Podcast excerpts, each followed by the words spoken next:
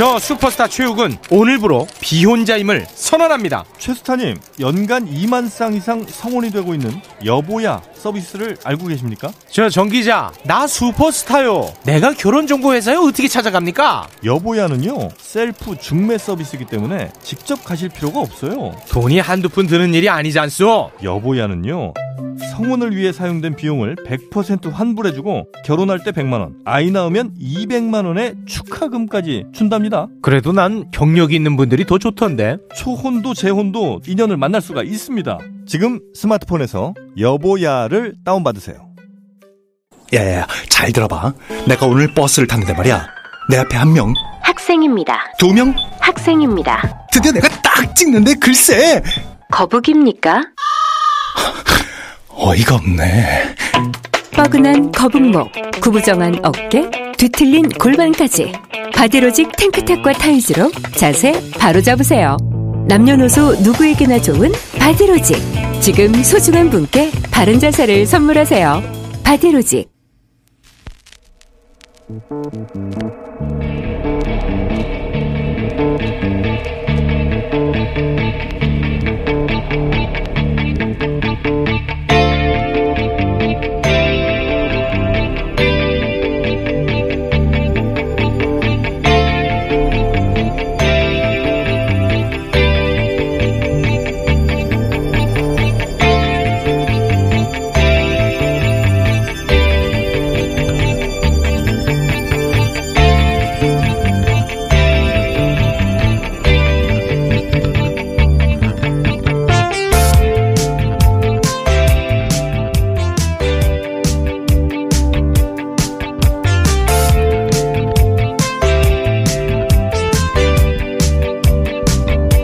안녕하세요. 김호준입니다.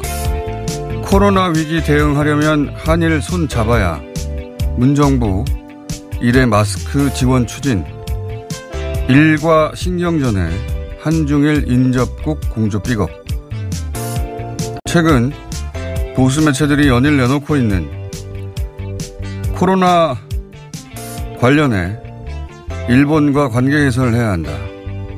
일본과 우리 정부가 신경전을 해서 공조가 삐걱거린다. 한마디로 일본의 코로나 관련 지원을 하란 기조의 기사 제목들입니다. 예를 들면 이런 식입니다. 북한이 군사적 도발을 서슴지 않는데 수출 규제 지소미아 문제로 소모적 감정 대립을 이어가서 한일 관계가 심각한 위기다. 갈등과 대립을 멈추고 관계를 회복해야 한다. 어려울 때 돕는 것이 진정한 친구다. 이 논리에 실소를 금할 수가 없습니다. 언제 아베 정부와 우리가 진정한 친구였던 적이 있습니까? 그런 적은 단 한 번도 없습니다. 그리고 수출 규제가 무슨 소모적 감정 대립입니까? 아베 정부가 우리 경제를 무너뜨리려 시도하다가 실패한 사건이지. 그리고 아베 정부와 우리 정부가 무슨 신경전을 지금 하고 있습니까? 우린 가만히 있는데 아베 정부가 갑자기 비자 무 무비자 입국 금지, 기존 비자 무효화를 결정한 거죠. 우리는 이에 대응했을 뿐이고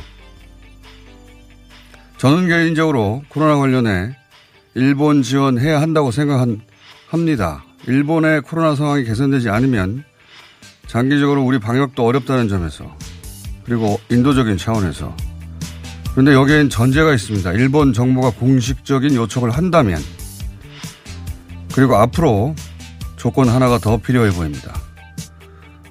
보수 매체가 입을 다물면 김어준 생각이었습니다.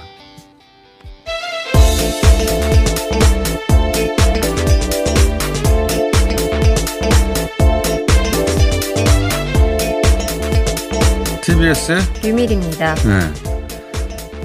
제가 몇 번 일본 지원 필요하다고 얘기했었는데 그건 우리 자신감의 발로이자 현실적으로 최인접국 상황 개선이 안 되면 우리 방역도 어려워지니까 그 인도적 차원에서 그렇게 해야 한다고 이야기한 건데 보수 매체는 그게 아니에요.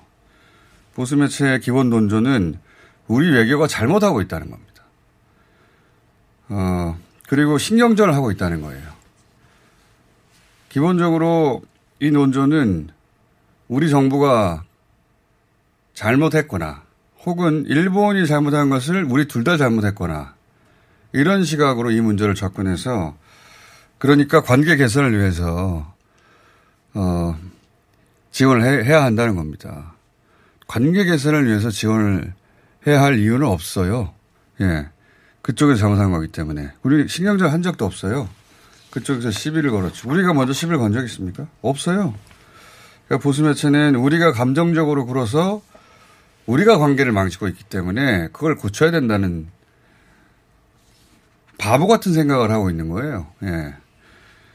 그러면서 어려울 때도 없는 게 진정한 친구다. 진정한 친구였던 적이 있어야죠. 진정한 친구라서 돕겠다는 게 아니에요. 아, 이, 우리 보수가 왜 이렇게 일본 중심으로 사과하는 건지는 도저히 이해가 안 갑니다. 예. 어쨌든 최근에 갑자기 보수 매체들이 일본을 도와야 한다는 식의 논조 기사를 내는 걸 보면, 아, 일본의 극우 정부가 상당히 어려운가 봐요. 예. SOS를 쳤는지. 어쨌든 이 보수 매체의 논리대로면 도와주면 안 되죠. 예. 보수 매체가 저런 논조의 기사를 내는 한 도와주면 안 된다. 입니다, 저는. 예. 자, 아, 코로나 관련 관련 세계 상황 잠깐 짚어보고 네. 오늘 인터뷰가 많습니다. 미국이 100만을 넘었습니다. 추가 확진자가 네. 100만 5천 명 가량 되고 있습니다. 현재. 100만 엄청난 숫자네요. 100만. 지난주에 50만이었는데 네. 예. 아이 곧 100만 넘어갈 것 같다고 했는데 결국 100만 넘어갔고 네. 이 추세면 100만이 끝이 아니라 150만까지도 충분히 갈 것 같고 예. 그리고 이제 다른 나라 상황들은 쭉 얘기해 왔는데 저는 요즘 프랑스와 영국 그러니까 주요 지금 어, top 5 안에 들어간 나라들이 다 그 서구 국가들 네. 아닙니까? 네. 선진국이라고 불렀던. 그런데 음. 이제 프랑스하고 영국이 흔히 여름 지나서 두 번째 파도가 올 것이다. 두 번째 wave가 올 것이다. 이런 기사들 많이 나오는데 그 첫 번째 그룹에 속할 나라가 저는 프랑스하고 영국인 것 같아요. 왜냐하면 예를 들어서 미국은 500만 명을 검사했고 스페인도 130만 명, 이탈리아도 170만 명, 어, 독일도 200만 명, 100만 명 단위가 훌쩍 넘어갔어요 기본적으로.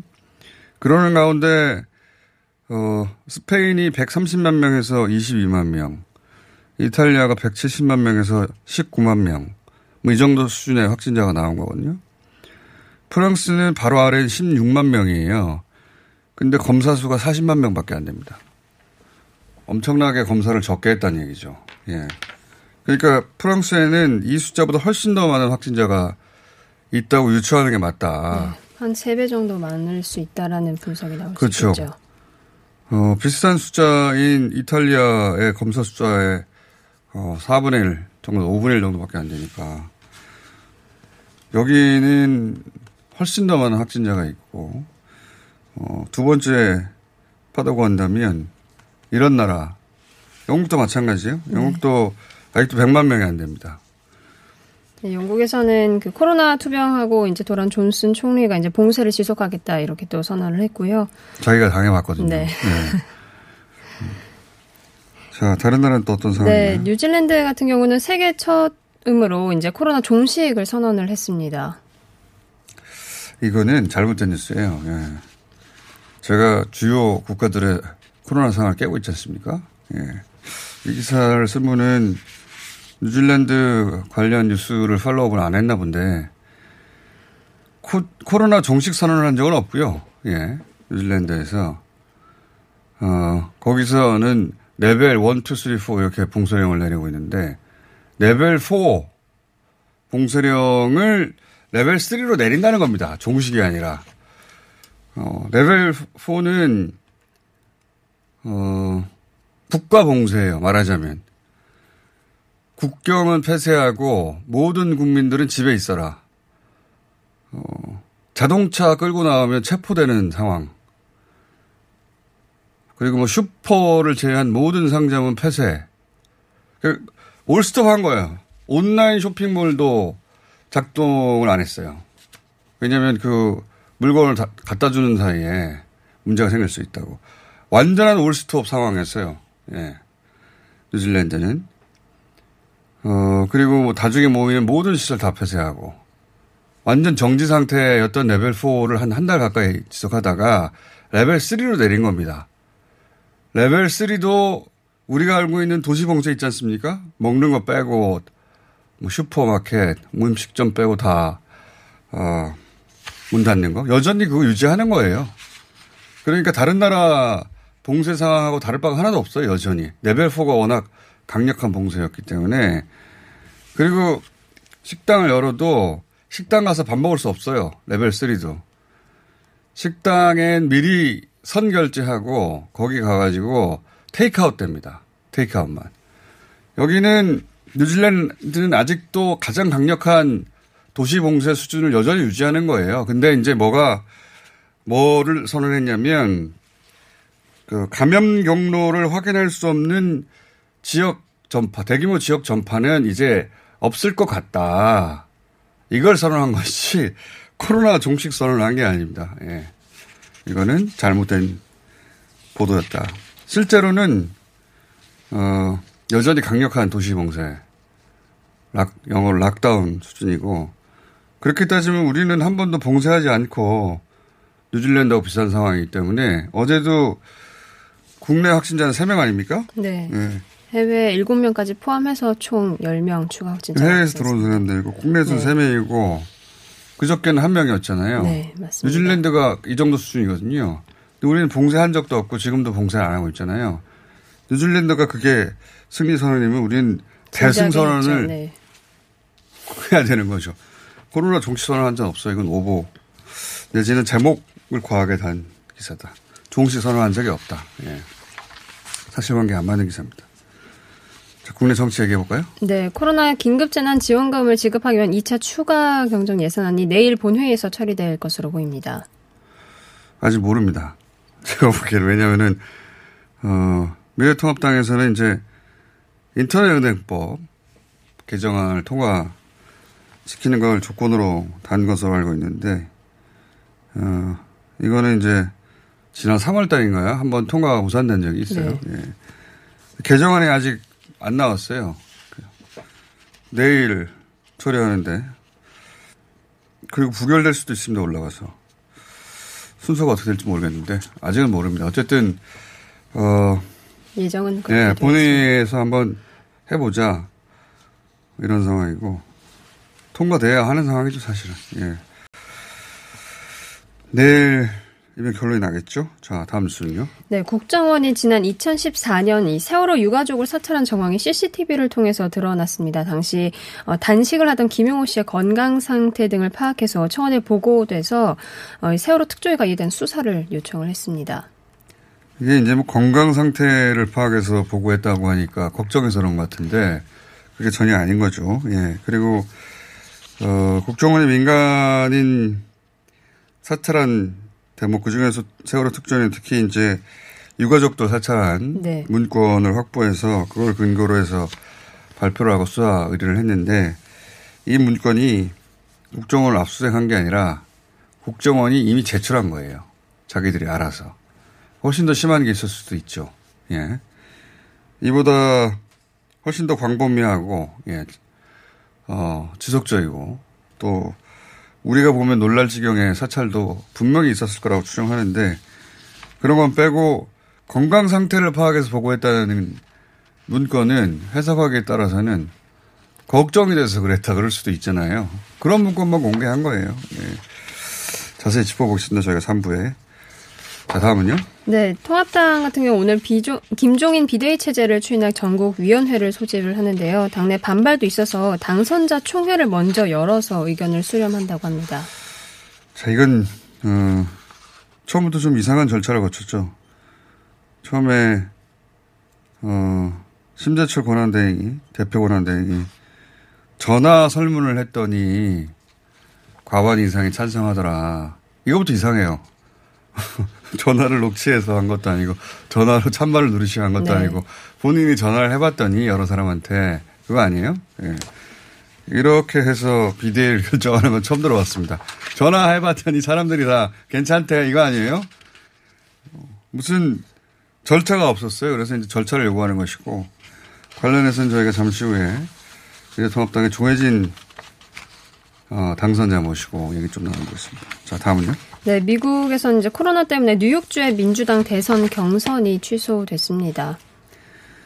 이건 코로나 때문이기도 하지만 보다 정확하게는 사실상 샌더스 상원 의원이 중도하차하면서 네, 바이든이 네, 바이든이 결정됐거든요. 네, 맞습니다. 네, 결정돼서 무리하지 말자 이 상황에서 그 전에는 이제 연기했어요. 연기 우편으로 한다든가 연기했는데 이미 확정됐습니다. 그러니 뭐 이런 물론 그럼에도 불구하고 경선 일정을 취소하는 건 처음이긴 하나 아무도 신경 안 씁니다 이제 결정됐으니까 사실상 확정이 된 상황이었어요. 그런 어, 그런 상황이다 확정됐기 때문에 네. 다그 유일한 라이벌이라고 할 수 있었던 샌더스 상원 의원이 하차했고 어그 외에 없잖아요 이제 그러니까 확정됐으니까 무리한 일정을 진행할 이유가 없다 해서. 자, 여기까지 하겠습니다. TBS의 류밀이었습니다.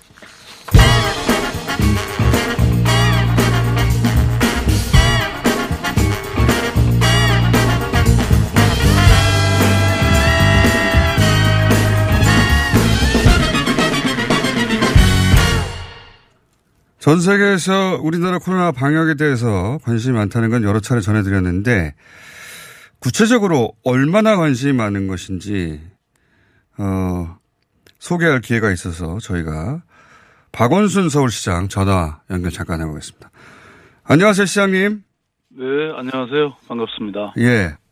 어제 그 전 세계 시장들 상대로 해서 코로나 대응 화상 세미나를 여셨다면서요? 네, 그 뭐 여러 차례 열렸습니다. 아, 여러 차례였습니까? 예, 예. 우선 그 3월 중순에도 예. 그 이제 C40라고 하는 그 도시들의 국제적 그 기관이 있습니다. C40. 요? 500만 이상의 도시들이 모인 곳인데요. 아, 500만 이상의 도시가 모여서 아, 그, 시, 그 시장들이 회의체인가 보죠? 맞습니다. 아. 그래서 거기서 어, 뭐 문의를 많이 했죠. 우선 그 LA 시장이 의장인데 저한테 그 여러 가지 어 이런 코로나 바이러스에 관련된 좀 어려움이 있으니까 이걸 좀 이런 방역 정책에 대해서 공유를 좀 해달라. 예.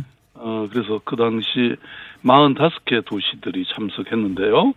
예를 들어서 LA, 밀라노, 파리, 로마, 뭐 이스탄불, 마드리드 이런 세계 유수의 도시들이 이제 어. 어, 참석 참여했고 어 그래서 어 저는 우리 서울시가 또 우리 대한민국이 보여준 이 방역 시스템에서 궁금한 게 참 많더라고요.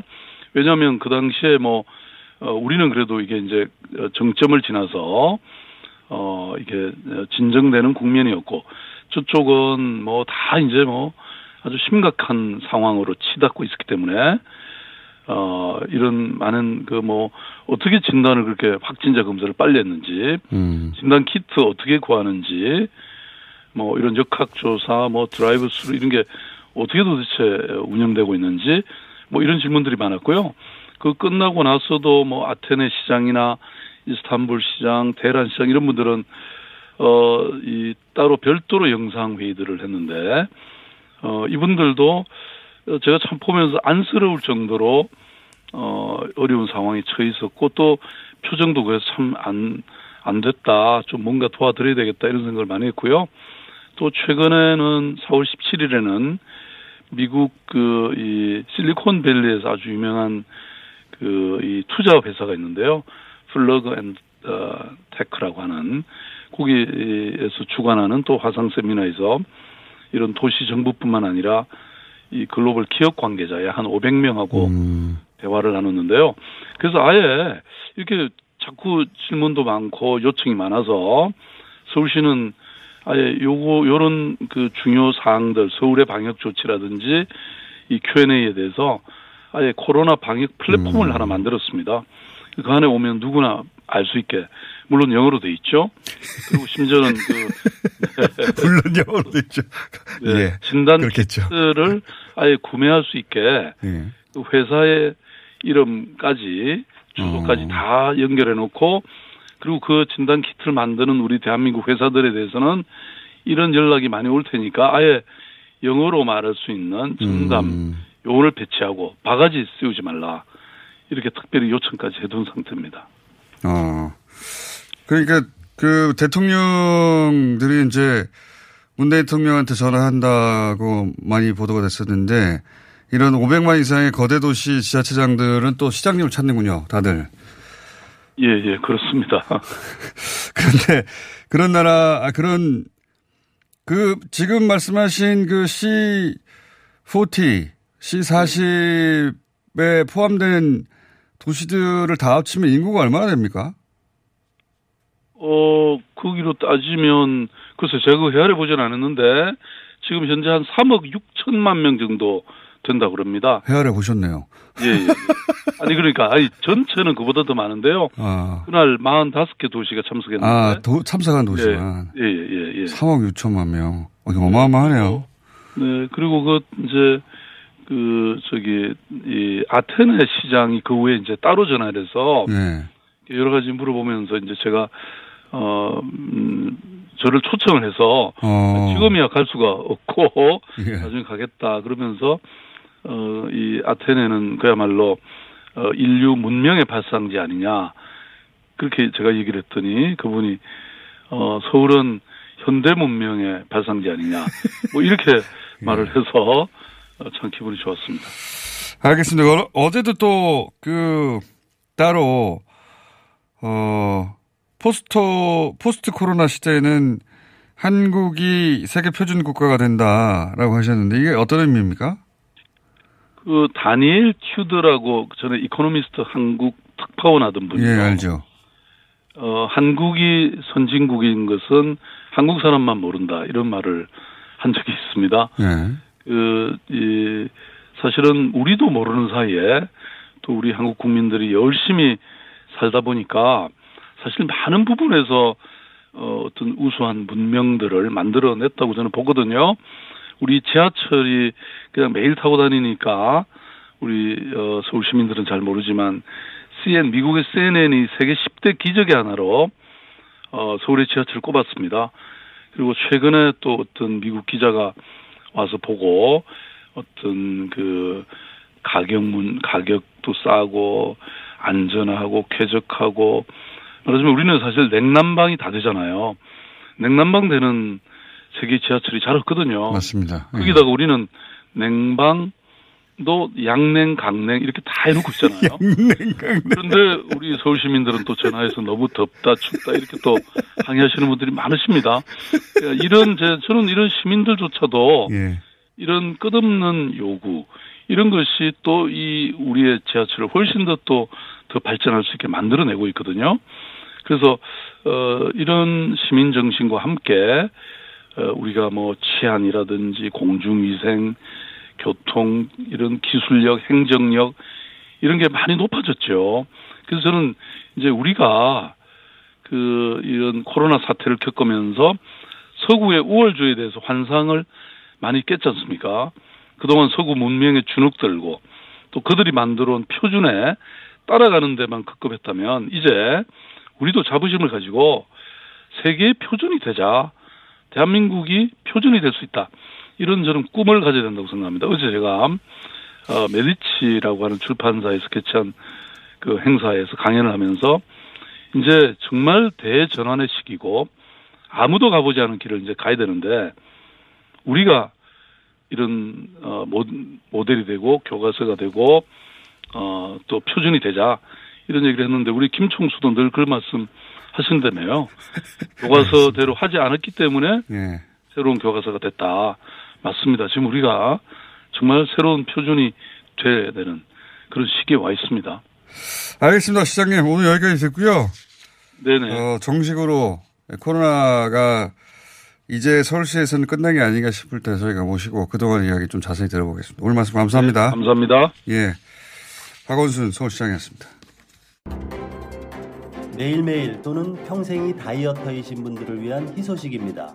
입소문으로 압도적 품질을 인정받은 대장사랑에서 듀이어트 챌린지 4기를 모집하고 있습니다. 네, 듀이어트 챌린지는 외롭고 힘든 다이어트를 온라인에서 함께 나누며 경쟁하는 다이어트 챌린지입니다. 아, 참가 방법은요? 네, 잘 안 들립니다. 어떻게 참가하지요? 닥치고 듀이어트를 검색하세요. 듀이어트. 박지희 씨, 코어업이 또 완판됐네. 재구매가 많아서 그런 것 같아요. 먹어보면 아침이 다르다고 하잖아요. 오빠들은 어때? 아홉 가지 멀티비타민의 페루산 마카가 콜라보돼서 그런지 아침 활력이 달라. 코어업 진짜 좋아. 나는 먹은 날과 안 먹은 날 차이가 확 나더라고. 코어업 안 먹으면 너무 불안해. 팟캐스트 유일 멀티비타민과 페루산 마카의 환상적인 콜라보. 검색창에 코어업 검색하세요. 긁지 말고 뿌리세요 글루타셀 아직도 무작정 긁고 계신가요? 지금도 밤마다 긁어대는 아이 때문에 고민이신가요? 미친 듯이 가려울 때는 긁지 말고 글루타셀을 뿌려보세요. 약국이나 검색창에서 리얼한 후기를 확인해 보시고 많은 사용자들이 인정한 특허받은 글루타셀 스프레이로 긁지 않는 편안한 밤을 보내세요. 긁지 말고 뿌리세요 글루타셀 자동차에서 발생하는 대기오염 물질이 서울 지역 미세먼지의 약 25%를 차지한다는 사실 알고 계신가요? 고농도 미세먼지가 자주 발생하는 12월부터 3월까지 저공해 조치를 하지 않은 배출가스 5등급 차량의 운행이 제한됩니다. 3월 말까지는 시범 운영하고 올해 12월부터는 위반 차량에 과태료 10만 원이 부과됩니다. 서울시는 노후 차량의 조기 폐차 보조금과 매연 저감 장치 부착을 지원하고 있으니 12월 이전까지 미리미리 대비하세요. 자세한 사항은 120 다산 콜센터로 문의하세요. 이 캠페인은 TBS와 서울특별시가 함께합니다.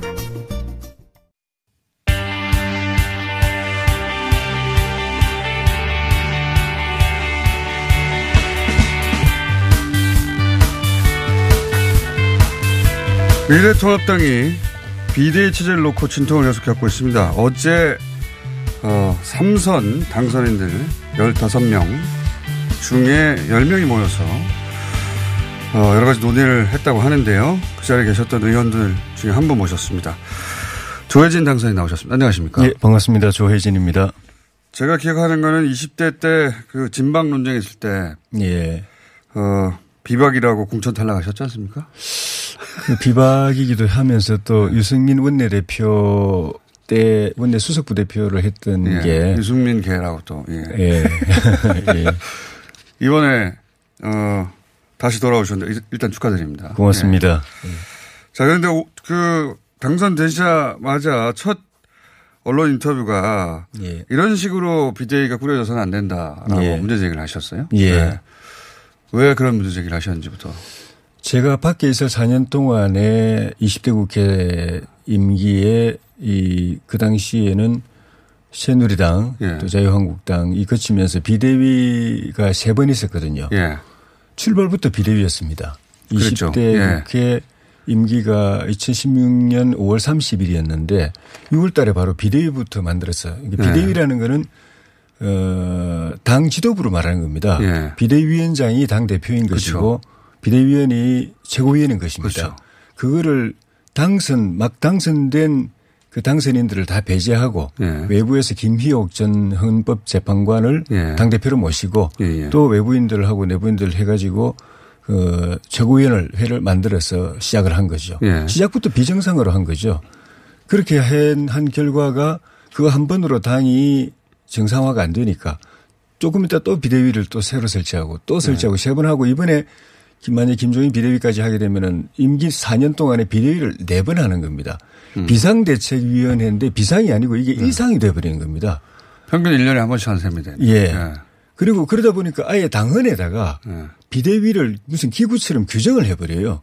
비대위는 이런 이런 이 기관이고 이런 이런 권한을 가지고 이런 식으로 당헌에다가 기구로 아주 도- 제도를 도입해 버립니다. 아, 당원 단계 들어가 있습니까? 예. 예. 이런 이런 거는 그 당, 당이 비정상적인 체제로 운영되는 거는 정말 일회성으로 4년 임기 중에 한 번 할까 말까 해야 이, 정- 이 당이 정상적인 정당이거든요. 근데 그걸 네 번이나 하고 그걸 아예 당헌에다가 이 네. 기구로 규정하는 것부터 할 때부터 이 당이 이 근본적으로 문제가 있었다는 게 제 외밖에서 본 제 판단이었습니다. 음. 그래서 그거를 이번에 이전 이번에는 개선을 해야 되는데 이번에도 21대 국회 시작도 하기 전에 바로 비대위부터 음. 만드는 게 저는 21대 4년에도 희망이 없어 보인다는 느낌이 들어서 반대를 한 거죠. 알겠습니다. 그래서 어제 어, 삼선 15분 중에 개인 사정으로 참석하지 못하신 분들 제외하고 10명 11분이 11분이 예. 예. 많이 모이셨네요. 예. 예. 거기서 하태경 의원 제외하고는 전원이 어, 이 전국위를 바로 여는 것은 안 된다. 연기 예. 요청을 하셨다면서요. 예. 그 문제의식에 동의를 하신 겁니까? 그분들 예. 다? 어. 그러니까 원래 이 일이 아니더라도 선거 끝나면 당선인 총회를 먼저 하고 네. 그래서 선거에 대한 평가도 하고 다음 회기 4년에 대한 그 진로 설정 예. 또 당면한 과제 이런 걸 토론을 하고서 정비하고서 이제 임기를 시작하는 게 일상적인데 네. 이번 같은 경우에는 또 이 지도부가 비대위 안건을 꺼냈기 때문에 네. 당연히 당선자 총회에서 음. 먼저 이, 무- 이 문제를 논의를 하고 나서 거기서 의견이 모아지면 그 의견을 전국위원회에다 회부해가지고 네. 상정해서 의결하는 게 순서인데 그리고 그걸 위해서 재선그룹에서 먼저 또 당선인 총회를 먼저 하고 나서 전국위원회를 하자고 요청을 했는데도 지도부가 그냥 묵살하고 전국위원회를 먼저 하고 당선인 총회를 뒤로 하면서 그 순서를 거꾸로 바꿔버렸어요. 왜 그랬을까요? 그, 그 지금 말씀하신 의원님이 말씀하신 당연히 이제 21대는 21대 당선자들이 이끌어가니까. 예. 더구나 지금 20대 마지막 지도부가 대부분 낙선했기 때문에. 예, 예. 그러면 이제 비대위는 앞으로 21대를 대상으로 하는 비대위라서. 그럼요. 예. 21대 지도부, 당 지도부인 거거든요. 그렇죠. 그 당대표를 뽑는 것과 마찬가지인 셈인데. 똑같습니다. 기상적으로. 예. 근데 이제 그 21대를 관할할 당 지도부를 20대 임기가 다 한 사람들이 뽑는 게 이상하잖아요. 그것도 뽑는 게 아니고 선출 절차가 아니고 그렇죠, 그렇죠. 당원 단계에 따르면은 당원들과 국민들의 여론조사를 통해서 선출하게 돼 있거든요. 여론조사는 전화를 했다고 하던데. 근데 그거는 이제 그 당선인들 대상으로 해서 1대1로 전화했다는 건데. 네, 내용 확인이 안 되죠. 그러니까 이 지도 체제는 굉장히 중요한 문제이기 때문에 서로 의견 교환이 돼야 되거든요. 저 왜 사람 그렇게 했을까요? 그러니까 자꾸 의심이 되는 거죠. 어떤 의도가 있는 것 아닌가. 이렇게 어. 상식에 순리에 어긋나서 정도에 어긋나서 순서를 거꾸로 하고 또 당에서 재선그룹에서 순서를 바로 하자. 네. 당선자 총회 먼저 열고 거기서 논의하고 난 뒤에 전국이 하자고 요청했는데도 그걸 묵살하고 그. 그런 거 뭔가 의도가 있어 보인다는 느낌을 자꾸 주는 거죠. 외부에서 보기에 또 지나치게 급하다. 예. 절차도 생략하고. 예. 그런 문제의식을 이제 공유해서 예. 전국위는 그 이 당선자 회의한 다음에 하자라고 이제 그건 관철시키신 거죠. 예, 저희는 그 원래 취지는 전국위원을 연기했다가 예. 영매칠 연기하고 어 당선자 총회를 먼저 열어서 그 숙고의 시간을 거쳐 가지고 전국위 개최 여부를 결정하자고 한 거였는데 전국위는 소집을 이미 공지를 해놨기 때문에 못 연기 못한다. 어허. 상지도부가 그래서 할 수 있다면은 오늘 오후 2시에 전국위원회가 있는데 2시에 상임전국위원회, 3시에 전국위원회 이렇게 네. 소집이 돼 있는데 그럼 그 전에 오전에 당선자 총회를 하는 건 가능하다. 해서 지도부가 그 그렇게 공지를 날린 거죠. 알겠습니다. 그러면 잠시 후에 당선자 회의 있을 예정인 셈인데. 예. 어, 그래서 최종적으로 근데 이제 그 절차적인 문제가 있다는 것과 예.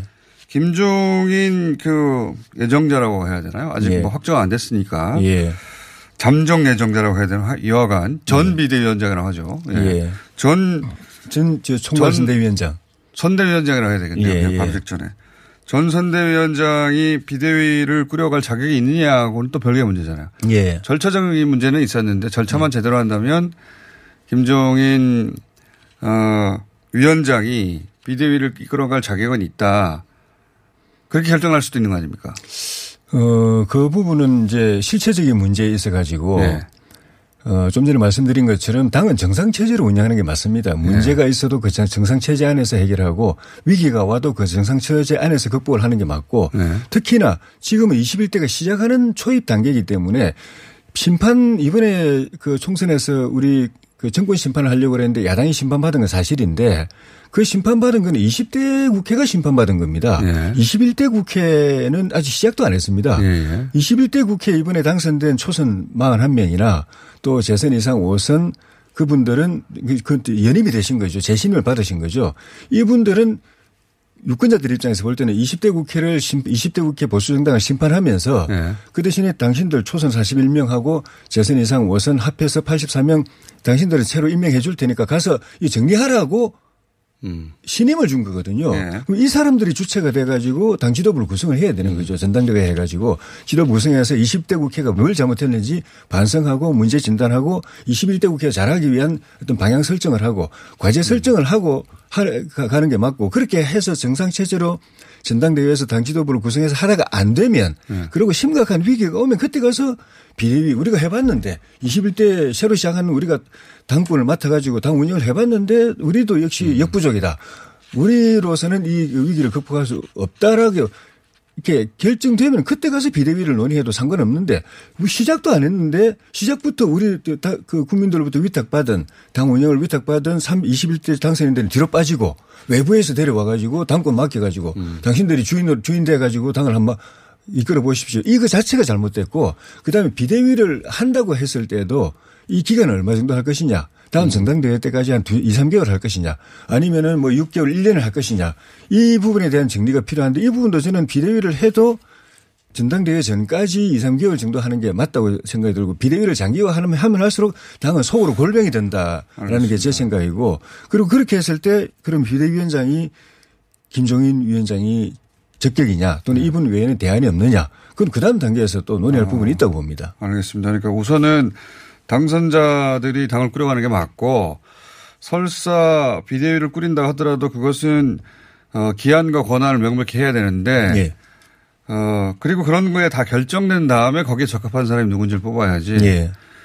어, 전임 지도부가 이제 임기가 끝나는 전임 지도부가 무기한 정권을 특정인을 이미 정한 다음에 예. 권한을 넘기고 그리고 21대 국회를 맞으라고 하는 것은 말이 안 되지. 그러니까? 같은- 예, 뭐 크게 보면 말씀은 굉장히 합리적인데. 예. 예. 크게 보면 뭐 우리 당이 그 심판받은 건 공동 책임이지만은 아주 냉정하게 보면은 20대 국회의원들 이 심판받은 것이고 그중에 낙선된 분들이 심판받은 것이라고도 볼 수 있거든요. 근데 그 대부분이 이번 지도부인데 그 심판받은 불신임 당한 지도부 그래서 낙선된 지도부가 새로 신임을 받은 21대 당선인들의 운명을 자기들 손으로 결정을 해버리고 당신들은 스스로 계약할 의- 능력도 열정도 없는 사람들이니까 뒤로 빠지라 외부에서 말씀이죠. 우리가 모셔올게 이러고 당권 넘겨주고 빠진다는 게 이게 순리 안 맞은 거죠. 의원님 저희가 자정 오실 것 같은데요, 아무래도. 예. 예. 그렇군요. 그럼 한 가지만 더 오늘은 여쭤보겠습니다. 왜냐하면 예. 이제 회의 결과가 나오면 저희가 또 아마 모시게 될 것 같은데. 예. 그 의도가 있는 거 아닌가. 왜 이런 비정상적인 절차로 임기가 끝나는 20대 지도부가 대부분 낙선했는데 21대 당선된 사람의 어, 지도부를 자기들이 구성하고 나가느냐. 여기 의도가 있는 거 아니냐고 말씀하셨는데. 예. 짐작가는 의도 중에 한 가지만 말씀해 보신다면요. 짐작보다도 이제 언론에서 분석한 예. 어, 여러 가지 배경들에 대한 이야기들을 한 들은 건 있습니다만은 그건 근데 그것도 결국은 우리 얼굴에 침 뱉기고 우리 네. 내부의 자중 질환처럼 보이는 그런 분석이라서 제가 말씀드리기 좀 그런데 특정 대선 후보들을 배제하려는 의도입니까? 그러면? 그 의도까지는 아니지만 포함하여. 네. 그 의도 그러니까 그 심재철 원내대표나 이 지도부의 의도는 거기까지는 있지 않다고 보는데 김종인 원내 그, 그 총괄선대 전 총괄선대 위원장은 그 생각을 분명히 드러냈죠 아, 공개적으로. 그렇죠. 이 본인이 사람들은 예. 대선 후보 어, 만들 때까지 있겠다. 본인이 예, 네. 만들 때까지 있고 본인 손으로 만들겠다고 그랬고 그 만드는데 홍준표나 유승민, 안철수는 아니다. 네. 자격 없다고 해버렸고 40대 그 연령대를 박았고 경제 전문가라고 딱 박아버렸고 이런 머릿속에 사람을 누가 있다는 얘기죠. 있다는 아예. 이야기죠. 네. 그런데 물론 40대 그 젊음의 젊은 세대에 대한 국민의 기대, 세대 교체에 대한 기대 또는 경제가 다음에 중요한 화두가 될 거라는 거는 있지만은 네. 그게 시대 정신이라고 생각한다면은 본인 대통령 내가 그 저 비대위원장 되면 40대 중에 대통령 후보 만들겠다. 그리고 비대위원들도 말하자면 최고 임명직 최고위원이 있는데 하겠다. 네. 3, 40대로 하겠다고 이야기했는데 그게 시대 정신에 맞는 부분이 일정 부분 있다고 한다면 그거보다 더 중요한 당 대표를 그렇게 해야죠. 그렇게 해놓고서 당 대표는 80이 넘으면 본인이 하겠다고 하니까 당의 얼굴은 80이 넘으신 본인이 얼굴이 되겠다고 하시는 이 앞뒤가 제가 볼 때는 안 맞은 거죠. 딱 그걸로 끝냈으면 40대 대통령 나와야 된다. 30, 40대 시간이 다 청원해야 된다. 그리고 당대, 당대표도 젊어져야 된다. 이랬으면 괜찮은데 다 이야기해놓고 제일 젊어진다고 해놓고 본인이 80대, 80 넘으신 본인이 당 얼굴 하겠다고 하니까 거기서 그냥 말이 어긋나, 어긋나 버린 거죠. 의원님 전공이 끝난 다음에 예. 다시 한번 모시겠습니다. 예. 그때는 할 말이 더 많으실 것 같으니까. 예. 오늘 여기까지 하겠습니다. 예, 고맙습니다. 미래통합당의 조혜진 당선인이었습니다. 감사합니다. 고맙습니다.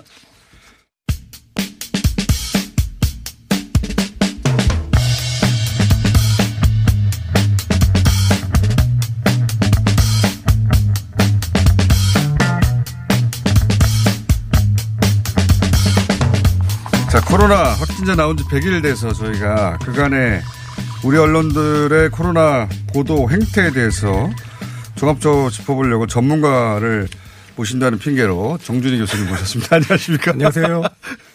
정준희 교수님이 저희 TBS에 어, 새로운 방송을 시작하셨습니다. 해시태그를 하고 장사가 잘 안 되고 있습니다.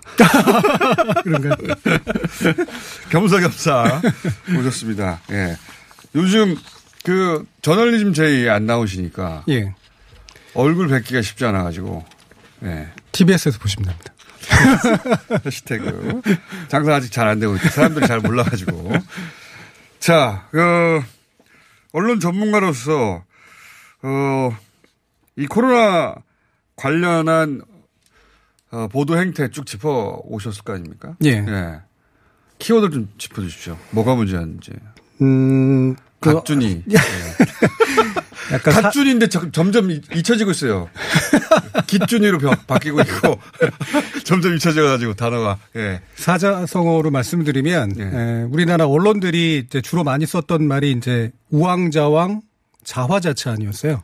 아 그렇죠. 예. 정부의 대처가 그렇다. 네. 처음에 이제 계속해서 했던 말이 우왕좌왕 뒷북대응 뭐 이런 것이었고 어, 사태가 좀 나아진다 싶으니까 이제 칭찬하지 말라고 자, 자기 자기 입으로 왜 칭찬하냐 뭐 이런 맞죠. 식의 얘기를 예. 했었죠. 근데 저는 이거를 그대로 좀 돌려주고 싶은데 실제로 지난 100일간의 코로나 보도를 보면 언론 스스로가 우왕좌왕했습니다. 정확하게 어 떤 정보를 가지고 얘기를 했는지 스스로도 잘 몰랐고요.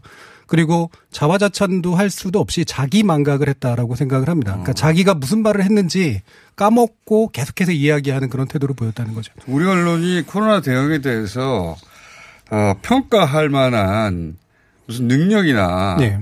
그런 게 전혀 없었어요. 뭐가 맞는지도 모르면서 무조건 잘못했다고 초반에 그랬죠. 네. 그리고 최근에는 왜 이렇게 일본을 도와주자고 갑자기 순식간에 한 지난주부터 그것도 감지하셨습니까? 그렇죠. 네, 지난주부터 갑자기 많이 나왔고요. 예. 그 이유는 물론 근본적인 이유가 있죠. 저는 이제 우리나라 뭐 그 이건 단지 비단 보수 언론이라고 얘기하고 싶지는 않습니다만 외교 문제를 바라보는 시선이 뭐 국익을 위한다라든가 뭐 국가를 위한다라든가 이게 아니라 사실은 사대주의적 속성이 아. 사실 근본적으로 굉장히 강합니다. 그리고 네. 내면의 식민주의가 굉장히 강하고요. 동의합니다. 그래서 외국이라고 하는 존재가 특히 미국이나 일본이라고 하는 존재는 아직도 엄청나게 거대한 존재여서 따라서 우리가 감히 거기에 뭔가 대항을 하거나 저항을 할 수 없다라는 인식이 굉장히 예. 강하고요. 뭐가 잘못되면 우리 잘못이라고. 예. 우리가 외교를 잘못해서 그런 거라고. 뭐 예를 들면 읍소해야 된다라고 이제 얘기를 하는 식인데 네. 사실 뭐 미래통합당이 했듯이 읍소는 국민한테 하는 거지 외국한 테 하는 건 아니거든요. 근데 현재 보면 우리가 먼저 무릎을 꿇고 네. 손을 내밀어야 현재 문제를 해결할 수 있다라고 하는 인식이 이제 나오는데 근본적으로는 저는 사례적 인식에 바탕을 두고 있다고 생각을 해요. 일본에 관해서도 도움을 받아주시기 바랍니다. 음. 이런 태도를 그렇죠. 보여주길 원하는 어떤 기조가 기사에 깔려 있어요. 보수 네. 매체 보면은. 예. 친구에게 손을 내밀어야 된다라고 얘기하지만 친구의 자세가 아니죠. 그리고 어 진정한 친구는 어려울 때 도와준다 이런 네. 거. 언제 진정한 친구였던 적이 있습니까? 정부가. 친구는 상호적인 관계인 건데 네. 상호성이 없는데요. 제가 뭐 거기 관련해서도 하나 보면 어, 중앙일보가 4월 27일에 낸 거 보면 일 요청 오면 코로나 협력 검토 하면서 반대 여론의 신중한 정부 이렇게 돼 있거든요. 네.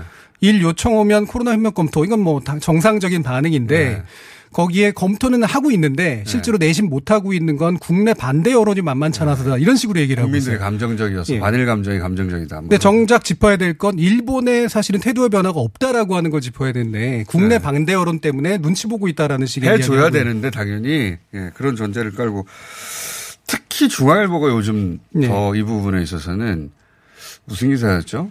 한국인이 부끄럽다고 그랬던가요? 네, 그게 3월 27일 기사였나 이제 그랬는데 이게 사설은 아니었긴 했습니다만 네. 어 한국인이 부끄럽다라고 이제 컬럼 형식의 이제 글을 썼었어요. 근데 네.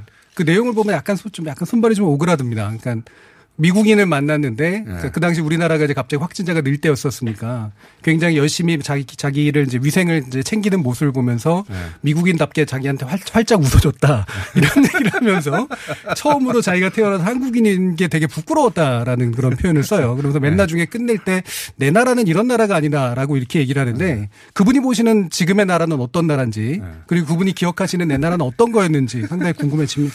이 기본 운전은 다 우리 정부 잘못하고 있다. 그리고 우리 정부가 코로나 대응을 잘못했다고는 더 이상 말할 수 없는 지경이 되자 아 이거는 정부가 잘한 게 아니다. 그렇죠. 네. 어, 의료진이 잘한 것이고 국민들이 잘한 것이지 정부는 잘한 게 없다는 식의 논조를 그 다음에는 깔았죠. 예. 그러니까 국민하고 뭐 정부를 구별할 수도 있긴 있는데요. 네, 그분들이 말하는 국민은 처음부터 얘기한 것도 아니었었고 사실은 그 당시 초기에는 일본 국민 칭찬을 엄청나게 했었거든요. 일본의 굉장히 성숙하고 시민의식의 대응이고 뭐 이런 식의 얘기들을 하고 그랬는데 지금 와서 이제 국민 칭찬으로 가는 건 정부 칭찬은 차마 못하니까 네. 국민에게 이제 넘기는 것이죠. 일본의 크루즈 대응을 보라면서 네. 예, 그런 기사도 있었죠. 일본의 크루즈 대응이 교과서다 이런 게 바로 그런 글을 쓴 사람들이 내가 그때 잘못 봤다 또는 뭐 내가 그때는 어, 지식이 모자랐다 이런 얘기는 안 해요. 예. 그렇게 아까 자기만각이라고 얘기한 게요. 그러니까 정부한테 이렇게 비판의 잣대를 들이비는 건 좋은데 사실은 자기 성찰이 제일 중요한 부분이거든요. 그러니까 지금 제가 뭐 중앙일보 얘기도 하고 많은 언론들 얘기를 합니다만 어, 지면을 펼쳐놓고 보면 제가 아까 망각이라고 표현하는 게 자기가 무슨 말을 했는가에 대한 기본적인 정보 없이 이야기를 하는 경우들이 너무나 많고요. 그다음에 그거를 너무 당연하게 생각하는 그런 경향이 있는 거죠. 기본적으로 내가 이때 이야기했던 것들은 잘못으로 확인이 됐고 따라서 이때 이런 식으로 방향 전환이 일어났다라고 얘기를 하면 사실 그게 당장은 상당히 창피한 일일 수도 있어도 언론에 대한 신뢰를 회복하는 데서 굉장히 중요한 문제인데 그 부분이 기본적으로 깔려 있지 않습니다. 어, 다른 사람들도 잊었다고 생각하고 스스로 그렇죠. 것 같아요. 네. 예. 그뭐 그거 찾아내겠어라고. 예. 요즘은 다 찾아내거든요. 어, 저희가 교수님을 가끔 모실까 합니다. 예. 해시태그가 잘 될 때까지. 그렇게 바쁘시지 않은 것 같아가지고. 최근에 코로나 관련해서 경제 뉴스도 대단히 이상하게 나오잖아요. 예. 예. IMF에서 어, 한마디로 말해서 한국이 그나마 제일 낫다는데 한국이 그나마 제일 낫다는 확 빼버리고 어, 우리가 마이너스다는 얘기만 강조하죠. 예. 왜 이러는 겁니까? 대체? 상당히 저는 사실 그 상당 부분 예측을 했어요. 예. 그러니까 IMF 이 보고서가 나오고 난 다음에 어디를 떼 가지고 보도를 할까라고 이제 궁금해서 이제 지켜보고 있었는데 너무나 예상에 맞게 보도를 하는 방식이어서 항상 이랬으니까. 예, 실망은 안 시켰는데요. 어, 나, 내가 계속 내 직업을 유지할 수 있겠다. 그렇죠. 그러니까 뭐 다들 아시다시피 이제 경제 충격이라고 하는 거는 뭐 단지 로컬 차원으로 끝나는 문제가 아니고 우리나라에게 상당한 경제적 충격이 있을 거라고 하는 예상들은 충분히 했는데 보고서가 나온 거를 보고 아, 생각보다 우리가 선반응, 그러니까 선대응을 되게 잘 하고 있었구나라고 하는 걸 확인한 결과였었잖아요. 네. 마이너스라는 수치가 중요한 게 아니라 상대적인 수치가 이제 상당히 전 세계가 중요한 다. 어려운데 그나마 우리 잘 대응했구나. 예. 이걸 확인하는 보고서인데. 네. 근데 그거를 그대로 이제 마이너스만을 이제 굉장히 강조하면서 이제 이 충격이 언제까지 갈지 모르기 때문에 지금 난리 났다라고 하는 이야기를 하는 쓰는 재료로 쓰고 있는 게 너무 좀 명확해 보이는 거죠. 거의 모든 경제지라고 보수 매체들이 그런 식으로 보도했어요. 네. 예, 예상하셨겠지만 예. 저도 사실은 이 보고서 나왔다는 얘기 듣고 아 이렇게 제목을 쓰겠구나. 음. 기대를 저버리잖아요. 수십 년간 똑같이 해왔기 때문에. 근데 예전하고는 다르게 이제는 이런 보고서를 사람들이 쉽게 구해볼 수도 있고 그렇죠. 언론을 비교해볼 수도 있는데 왜 계속 하는 걸까요 이렇게? 어, 저는 그 근본적인 문제 중에 하나가 뭐라고 생각하냐면요. 어, 우리나라 언론이 뭐 구독자라든가 뭐 이런 사람들 되게 중시하는 것처럼 이야기는 하지만 실제로 구독자를 바라보고 있지 않습니다. 그러니까 자기 그러니까 뭐 굳이 말하면 자기 이야기를 듣고 싶어하는 일부의 당파를 바라보고 있거나 아니면 광고주를 바라보고 있는 거고요. 좀 더 정확히 말하면 관료들이나 정치인들만 바라보고 있어요. 사실은 정치인이나 관료들은 조그만 기사 하나가 언론에 나와도 난리치거든요. 자기 전 화합니다. 전화. 그죠. 예. 예. 근데 실제로 그게 여론에 미치는 영향이 그렇게 크지 않다는 사실 아직까지 잘 모릅니다. 이제는 상당 부분 그게 달라졌음에도 불구하고 자기들이 주로 소통하는 사람이 고위 관료거나 자기들의 말에 반응하는 되게 화들짝 놀라서 반응하는 사람들이기 때문에 그들을 놀래키는 쪽에 훨씬 더 많은 관심이 집중돼 있다는 거예요. 아, 그렇군요. 일리 있습니다. 마치 책을 쓰는 필자가 편집자만 바라보듯이 그렇죠. 예. 독자가 아니라 예. 그렇게 되거든요. 네. 그 관행이 오랫동안 굳어버렸다 습관처럼.